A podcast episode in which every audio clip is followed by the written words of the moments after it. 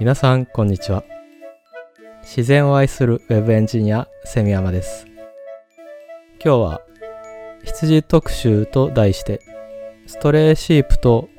羊村の兄弟という作品をご紹介したいと思います。急に暑くなったり雨が続いたりこう天気が不安定ですけども、どうぞ体調など崩されないようなんとか夏を乗り切っていきたいですね。先日静岡の沼津港深海水族館に行ってきたというお話をしたんですけども、その水族館に行くきっかけをいただいたポッドキャスト番組生物をざっくり紹介するラジオ仏作に沼津港深海水族館行ってきましたというお便りを送らせていただいてたんですけども、そしたら最新回のコウノトリをざっくり紹介でそのお便りを読んでいただきまして、セミラジオのこともご紹介いただきましてすごくありがたかったです。いつもありがとうございます。仏作のコウノトリ会すごく面白かったですね。特に赤ちゃんはコウノトリが運んでくるのよという例のフレーズが示しているのが、実は図鑑で見慣れたコウノトリじゃなかったというのは結構衝撃でしたね。その例のフレーズが成立したのはヨーロッパだったそうで、ヨーロッパに分布していたのは僕らの知っているコウノトリじゃなくてシュバシコウという近縁種だったそうなんですね。いやー知らなかったですね。これ初めてこのフレーズを日本語に翻訳された方が、これ厳密にシュバシコウって訳しても伝わらないしなーみたいなことでコウノトリにしたのかななんて想像しましたね。それとこちらもいつもセミラジオでご紹介させていただいているイラストレーターのすすむさんが配信されているポッドキャストすすむアートでろくがつここのかに配信された人を殺そうとした エーアイ 電子レンジという回があるんですが、もしまだすすむさんのポッドキャストを聞かれたことがないという方いらっしゃいましたら、この回僕の一押しなのでぜひ聞いてみてください。このすすむアートの エーアイ 電子レンジ回では幼い頃に電子レンジをイマジナリーフレンドにしていた海外の YouTuber が電子レンジに高性能の エーアイ を組み込んだところ危うく大変なことになりかけたと、そういうニュースをご紹介されてるんですが、非常に物騒なニュースで エーアイ って怖いなと思うところもあるんですが、進さんの軽快な語り口がとても楽しくて、えー、何度も聞いて声を上げて笑ってしまいましたね。めちゃくちゃおすすめの回なので概要欄にも貼っておきますのでぜひ聞いてみてください。そしてこの回のカバーアートも電子レンジの中に人の骸骨が入ってたりして、まあ怖さもある絵なんですけども、どこかコミカルに描かれていて、これもまたいいんですよね。で、この エーアイ 電子レンジのカバーアートなんですけども、すすむさんの運営されているネットショップでしちがつに購入された方に特典としてこの エーアイ 電子レンジのステッカーが配布されるとのことです。僕もしちがつに入ってからすすむさんのネットショップメガゴーストで T シャツを注文させていただいたので、今からこの エーアイ 電子レンジのステッカーが届くのが楽しみです。前回も進さんが海のプラスチック問題をテーマに制作されたセーブ・ジ・オーシャンという T シャツやグッズのお話をしましたけども、そちらも含めてぜひチェックしてみてくださいね。あとですね、完全に雑談なんですが、最近 エヌワン という車を買いましたね。ホンダの K なんですけども、この エヌワン は自分で買った車としてはにだいめになります。自分で買った車としてはというのはどういうことかというとですね、僕今までよんだい車に乗ってきたんですけども、そのうちにだいはもらった車だったんですよ。最初に乗った車は親戚がくれたスズキのアルトっていう車で、だいぶガタが来てて、ハンドルを切るとゴキゴキゴキゴキっていうすごい音がしてましたね。自分は慣れてるから良かったんですけど、他の人を乗せた時にやっぱり怯えるわけですよ。なんかすごい音してるよって言って。なのでその最初にもらったアルトに乗ってた時期は、期間は短くて、すぐに自分で買い替えたんですけどね。で、つい最近まで乗っていた車は、ホンダのライフという車だったんですけども、こちらも身内のすごくお世話になっている方にいただいた車で、ごねんほど前にいただいて、ごねんでろくまんキロくらい乗りましたね。ごねんでろくまんキロって割と乗った方かなと思うんですけども、結構長距離通勤とかもしてたりして、そういう数字になりましたね。で、その最近まで乗ってたライフなんですけども、実はきゅうじゅうねんだいこう半に製造された車だったんですね。それでも全然快適に乗ってたんですけども、ただ最近後部座席のドアが開かなくなってたんですね。なので、しばらく後部座席のドアが開かない車として使ってたんですよ。カバンを後部座席に置きたい時も、一回カバンと一緒に前から乗ってから後ろに置いたりしてて、やっぱり古い年式の車だったので、そういうことも発生し始めてたんですね。で、修理の見積もり取ったらさんまんくらいかかると。さすがに頃合いかなということで、乗り換えることを決めたわけなんですね。で、乗り換えるにあたって、まず軽か普通自動車かという選択があったわけなんですけども、これは今まで軽しか乗ったことないのと、住んでる地域が道が狭いところが多いので、自分の中では軽がいいなと。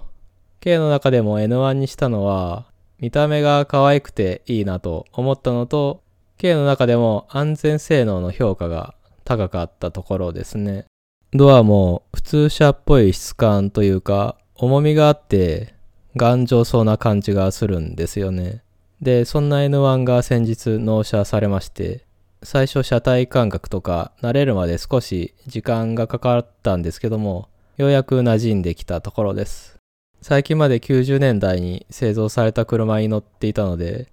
エヌワン にはいろんな機能が搭載されていて、ちょっと浦島太郎みたいな感覚になってますね。高速道路を走るときとか、ホンダセンシングっていう自動運転ではないですけど、運転をアシストしてくれるシステムも搭載されていて、例えば高速道路で時速はちじゅっキロみたいに指定すると、アクセルを踏まなくても自動的にその速度をキープしてくれて、前方車との距離も自動的に取ってくれたりするんですね。車線キープ機能もあって、オンにすると自分でハンドル動かさなくても、ハンドルが勝手にモニョモニョ動いて、車線をはみ出さないようにしてくれたりもして、ヘッドライトも基本オートで、暗くなれば勝手について明るくなれば消えるので、日中にトンネルとかに出たり入ったりするときも何もしなくてもいいんですよね。ライフに乗ってたときは全部自分でやってたんですけども、 エヌワン は空気を読んでいろいろやってくれる子なんですね。まあこれから大事に乗っていこうと思っています。今までありがとうライフ。これからよろしくね エヌワン と。いうことで、車社会である山梨でそんなカーライフを送っている今日この頃です。それでは本題の羊特集を始めたいと思います。今回の羊特集なんですけども、このポッドキャストを始めてからずっと羊村の兄弟という映画を紹介したいなと思ってたんですね。で、それとは別に最近ストレイシープというアニメ作品のディーブイディー を買いまして、で、買ってから、あ、ストレイシープも羊村の兄弟も羊つながりでまとめて紹介できるなぁと思いついたんですね。で、弟であり、底抜けに浅く歴史を紹介するゆうすけのラジオのパーソナリティでもあるゆうすけと話してるときに、今度羊特集やろうと思ってるんだよねと話したら、ああ、チリンの鈴も羊だもんねと。という返答がありまして、言われて気づいたんですね。チリンの鈴も羊じゃんって。チリンの鈴はすでに単独でセミラジオで取り上げたアニメ映画なんですけども、まあユウスケに言われて、あ、それも羊じゃんと気づいたという。まあチリンの鈴は単独でじっくり取り上げたい作品ではあったので、結果往来ではあるんですけども、特に意識してなかったんですが、なぜか僕が好きになる作品はよく羊が出てくるんだなぁと、そういう事実に最近気づいたと、そういうわけだったりします。まずはストレイシープからご紹介したいんですけども、今検索エンジンでストレイシープで調べると、割と頭の方に出てくるのが、米津玄師さんのストレイシープっていうアルバムなんですけども、こちらではなくて、きゅうじゅうねんだいからにせんねんだいぜん半にフジテレビ系列で放送されたアニメ作品のストレイシープのことなんですね。ストレイシープはどんなものかというと、もともとはフジテレビの深夜の シーエム に登場するキャラクターだったのが、一人歩きしてアニメーション作品に発展したという、通常のアニメ作品とはちょっと違う展開をしていた作品なんですね。ストレイシープは映像作家、イラストレーターの野村達俊さんによって生み出されたキャラクターで、アニメもいわゆるヌルヌル動く感じじゃなくて、基本透明なんですよ。絵本のような一枚絵にナレーションがかぶさる。テレビでやる紙芝居みたいな感じですね。でもその一枚一枚の絵がすごく描き込まれていて素敵なので、ヌルヌル動かなくても全然問題ないというか、間が持つんですよね。主人公のポーという羊に声を当てているのが原真澄さんというシンガーソングライター、イラストレーター、画家と多岐にわたって活動されている方で、この方の喋りもすごく温かみがあって落ち着くんですよね。この原真澄さんの声を聞きながらすごく安心して作品世界に浸ることができるんですね。そんなストレイシープ、どんな物語かと言いますと、ストレイシープというキャラクターの出てくる作品はいくつかあるんですけども、代表作のアニメ作品、ストレイシープの大冒険でいうと、いくつかの短編を時系列で並べたオムニバスになっています。ポーという名前の羊の男の子がいまして、このポーが毎回夢を見るんですね。夢の中でポーがいるのは、砂漠だったり日本だったりいろんなところに行くんですけど、お約束があってだいたい夢の終わりにはポーがうなされるようなことが起きるんですよ。例えば夢の中でポーが日本にいる回があるんですけども、そこで宇宙人と遭遇するんですよ。その宇宙人はタコみたいな姿をした、割と宇宙人の中でもステレオタイプな姿をしてるんですけど、でその宇宙人が事故で ユーフォー に大穴が開いちゃってて、これじゃ母性に戻れないよって嘆いてるんですよ。そこで気のいい羊のポーがなんと ユーフォー に突進して、自分の体で ユーフォー の大穴に栓をしてあげるんですね。で宇宙人は感激してありがとうとお礼を言って ユーフォー を発進させるんですけども、冷たい宇宙空間の冷気を浴びたポーはカチンコチンに凍ってしまうと。でそこでポーがうなされて夢から覚めると、そこは割と底冷えする森の中でポーはくしゃみをするみたいに、夢で起きたことが現実に反映されたりするんですね。さらにストレイシープの大冒険を見ていくと、どうやらポーの見ている夢はただの夢じゃないということが分かってくるんですね。夢の中でポーはメリーという羊の女の子と出会うんですけども、その夢から覚めた時に、なんだ夢だったのか、メリーっていう女の子はただの夢で実在しないのかって思うんじゃなくて、夢でメリーという女の子に会えた、この世界のどこかにメリーはいるんだというふうに確信して、そこからメリーを探す旅に出るんですね。で実際に旅の途中で本物のメリーと会うことができるんですよ。メリーはメリーで、あなたは夢で会ったポーね、初めて会えたねみたいな感じでお互い認識し合ってるんですね。これって単なる夢じゃなくて、心理学者のユングが唱えた集合無意識みたいな感じで夢を描いてるんだと思うんですよね。時間と空間を超えて精神がつながることができる場所として夢を描いていて、そこがすごく面白いなと思いましたね。あと夢ということで、うちの奥さんのバク子も大好きなバクも登場します。ポーがメリーとイチャイチャと甘い時間を過ごして幸せだなという夢を見ていたら、急にそのバクが出てきて、その夢をむしゃむしゃと食べちゃうんですよ。で、人様の甘い夢を勝手に食べておいて、はあ食った食った、こんな甘い夢は久しぶり、ごちそうさまみたいに、かなりふてぶてしい態度のバクのキャラが出てくるんですね。で、そのバクが急に歯が痛いって言い出して、ポーが見てみると虫歯だらけなんですね。なんで虫歯になっちゃったかというと、甘い夢ばっかり食べすぎて虫歯になっちゃった、痛いよみたいなことを言って、今度はこの虫歯を治すための身も凍るような怖い夢を食べさせておくれよって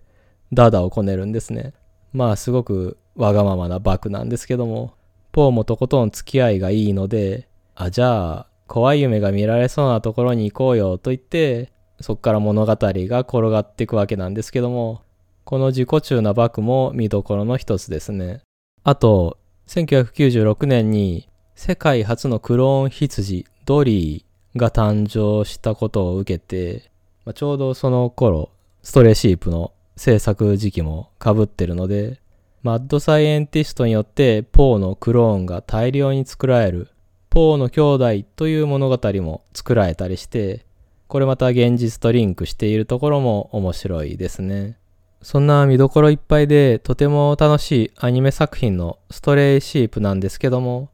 残念ながら有料の動画配信サービスなどでは配信されてないんですよね。見る方法としては中古でディスクを買うか、まああとはまあアニメ作品ということで動画ですからね、まあちょっと濁しておきますけども、概要欄にいろいろ貼っておきますのでチェックしてみてくださいね。そんなストレイシープ全編とてもほんわかして楽しめる作品なので、ぜひチェックしていただけると嬉しいです。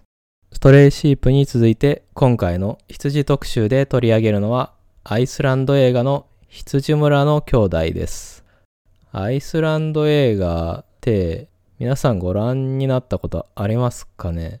僕は多分これしか見たことないんじゃないかと思うんですけども、その他でもアイスランドのイメージといえばミュージシャンのビョークの出身地だとか、あとは村上春樹の旅エッセイで取り上げられてたなとか、僕の持っている知識はせいぜいその程度なんですけども、なので僕の中のアイスランドのイメージって、この羊村の兄弟がかなりのパーセンテージを占めてるんですよね。それがいいことなのか悪いことなのかはちょっとよくわからないんですけども、それでは基本ネタバレありで羊村の兄弟という映画についてご紹介していきたいと思います。この作品全編ほんわかしたストレイシープとは打って変わって割と殺伐としたところのある映画なんですよね。発生している現象としてはコメディっぽいところもあるんですけども、ハリウッドのコメディ映画とかと違っていかにもこの作品はコメディでございます、ここ笑うとこですよっていうキャッチな感じじゃなくて、表現がシリアスなのか笑わせたいのか判断が難しい展開が結構あるんですよね。ヨーロッパ映画ってそういうところはあるかもしれないんですけども、特にこの羊村の兄弟という作品はそれが顕著で、でアイスランドは気候がとても厳しいところで、そういう環境に適応したアイスランドの羊はアイスランドの人々にとってとても重要な家畜なんですが、この羊村の兄弟はあまりにも羊を愛しすぎたふたりの兄弟の物語になっています。アイスランドのある村にその兄弟は住んでまして、その村は羊の畜産が盛んで、多くの人が羊を育てて生計を立ててるんですね。で、その兄弟も羊を熱心に育てていて、隣り合った敷地に住んでるんですけども、それぞれ別の家に暮らしてるんですね。で、この二人すれ違っても一言も喋らないんですね。めちゃくちゃ仲悪いんですよ。結構いい年の兄弟なんですけどね。二人ともひげもじゃで、髪も白くなってて。で、一応弟が主人公というか、弟の方の目線で物語は展開していくんですけども、なぜ弟の方が主人公かというと、お兄ちゃんの方がかなりやばい人なんですよね。後でお話しするんですけども。で、村中が羊を中心に動いてるような村なので、たまに開催される羊の品評会で表彰されることは最高の名誉なんですね。弟のグミも気合を入れて羊を育てて品評会に臨むんですけども、あろうことか自分の羊はにいで、いちいはお兄ちゃんのキディに取られちゃうんですよ。で、お兄ちゃんにいちいを取られた時の弟のリアクションがすごくて、本当にこの世が終わったみたいな顔をするんですよね。本当に仲悪いんだなって思いますよね。で、弟は一人とぼとぼ帰ろうとするんですけども、ちょっと気が向いて、その品評会でいちいを取ったお兄ちゃんの羊を見てみるんですよ。品評会のスタッフによると、いちいとにいの羊の差は僅差だったそうで、いちいの羊の背中の肉付きが良かったのが決め手になりましたみたいなことを言ってたんで、ほう、その背中の肉付きはどんなもんだと、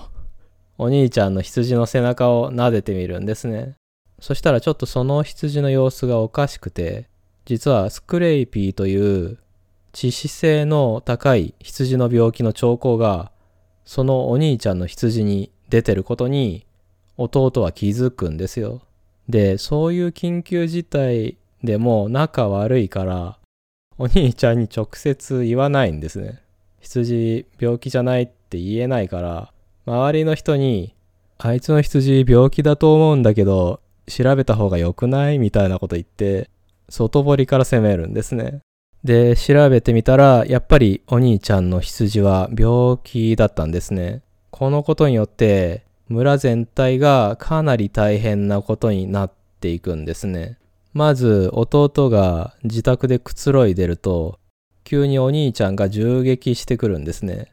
窓ガラスが粉々になるんですけども、お兄ちゃんが言うには、羊の品評会でにいになったことを逆恨みして言いがかりつけてきやがって、ふざけんなということなんですね。まあ、やることの順番がおかしいんですよね、お、お兄ちゃんは。抗議がエスカレートして銃撃じゃなくて、まずぶっ放してから悪態をつくという、お兄ちゃんのキディはこういう人なんですね。まあ、その後もことあるごとに頭に血が上っては羽交い締めにしてきたり、怒鳴り散らしたりしてくるんですけども、お兄ちゃんはそういう気が短い武闘派なんですけども、弟のグミの方はそういう時にすかさずやり返したり言い返す人じゃないんですね。もしこれがどっちも血気盛んな兄弟だったら、この映画は成立してないと思うんですよね。ジャンルがガンアクションとかに変わっちゃいますから、まあ、弟が冷静なおかげでそういう映画にはならないと、そういうわけなんですけども、弟のグミは内に秘めるタイプなんですよね。こういう性格の違いがもつれて険悪になったんだろうなぁと想像させるところなんですけども、銃で割られた窓ガラスに関しても、やり返したり怒鳴ったりするんじゃなくて、冷静に窓ガラスの請求書を発行して、お兄ちゃんが飼ってる牧羊犬に持っていかせるんですよね。弟はそういうタイプで。で、お兄ちゃんはお兄ちゃんで、牧羊犬が持ってきたその請求書をちらっと見て床に捨てると。こういう兄弟の距離感や大人げなさが、この映画の見どころになってるんですね。で、お兄ちゃんの羊が感染していた病気は伝染性のものだということで、なんと村全体で羊の殺処分が決まってしまうんですね。それに対する兄弟の反応はここでも正反対で、弟のグミは潔く受け入れて、本来は検疫の担当者が行うはずの殺処分をなんと自分の手で行うんですよ。自分が手塩にかけて育ててきた羊だから自分の手でという感じで、まあ弟のグミの意志の強さを感じさせるなかなか強烈なシーンなんですけど、でお兄ちゃんの方は最後まで悪あがきして出てけお前ら俺の羊に何しやがるみたいな感じで暴れるんですけど、最終的にはお兄ちゃんの羊も連れてかれて殺処分されてしまうんですね。羊に依存して生きてきた村の人たちにとってあまりにも過酷な状況なんですね。このあたり映画のムードもかなり重たいものになります。でお兄ちゃんはやることないから飲んだくれて雪の中を弟の家まで怒鳴り散らしに来たりして、でそのまま雪の中に倒れちゃったりするんですね。弟は弟で家の中で解放してあげるかと思いきや、ブルドーザーのショベルでお兄ちゃんを持ち上げて病院まで運んで病院の前で放り出したりするんですね。見殺しにはしないし病院まで運んではあげるんだけど、ブルドーザーで静かに運搬するっていう、このあたりもね、やってることはコメディっぽいんですけどコミカルな音楽とか一切ならないし、弟もそれは神妙な顔してブルドーザーで運んでますから、非常にシュールというか笑うとこなのか何なのかよくわからないんですよね。で実は潔く羊の殺処分を受け入れたかに見えた弟のグミなんですけど、実は地下室でこっそりと羊を飼ってたんですね。で、兄のキディも偶然それを知ることになります。そしたら、弟が羊をこっそり飼ってることを知った途端、お兄ちゃんの態度がコロッと変わるんですよ。それはこの村の羊の最後の血統じゃないか。二人で大事にしていこう。みたいなことを言ってくるんですよね。まあ、すべてが羊中心の二人なんですよね、本当に。弟のグミは、ふざけるな、これは私の羊だみたいに突っぱねるんですけど、でもふとしたことから他の人にも弟のグミが羊を飼ってることがバレちゃうんですね。で、獣医を含めた羊の捕獲チームがやってきて地下室を調べるんですけど、そこには羊はいなくなってるんですね。弟のグミは捕獲チームが来る前にあれだけいがみ合っていた兄に助けてくれと懇願して羊を預けておいたんですね。で、グミは捕獲チームに身柄を拘束されるんですが、武闘派のお兄ちゃんが見張りを気絶させて、兄弟二人と牧羊犬と羊で村から逃げ出すことになります。そうは言ってもどこに行けばいいのっていう話になるんですが、お兄ちゃんは山に行こうと言うんですね。かなり高地にある山なんですが、火山があって暖かいので、そこなら羊が冬を越せると、もうそこしかないという感じで兄弟でバギーに相乗りして牧羊犬と羊でその山を目指すんです。しかしあいにくの悪天候で吹雪に巻き込まれてしまって、羊も犬もどこかへ行っちゃうんですね。もう数メートル先が見えない猛吹雪で、なんだけど弟のグミは自分の羊が心配すぎて探しに行っちゃうんですよ。お兄ちゃんの方は弟を見失ってしまって、ようやく弟を見つけた時には弟はすでに寒さでぐったりしていて、お兄ちゃんは吹雪をしのぐために雪を掘ってその中に二人で入るんです。でここからが絵的にすごいんですけど、遭難した時に暖を取るためには人肌で温め合うのがいいと何かで読んだことがあるんですけど、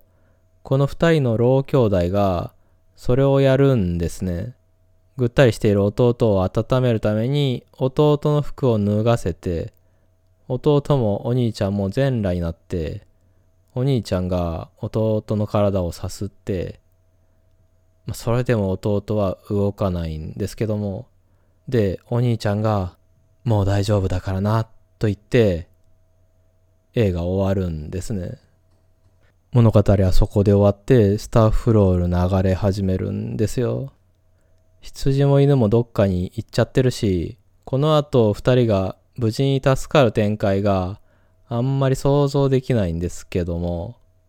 どう受け取ったらいいのかわからないところがすごく多い映画なんですけども、なんかすごいものを見せられたなという感じはすごくするんですよね。完全なコメディでも完全にシリアスなヒューマンドラマでもない。でもそういうところがすごく記憶に残ってるのかもしれないです。皆さんもぜひ羊村の兄弟を見ていただいて、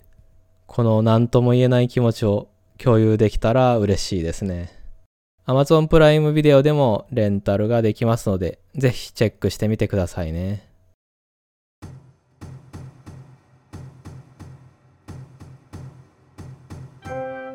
今日は羊特集としてストレイシープと羊村の兄弟をご紹介させていただきました。ご視聴ありがとうございました。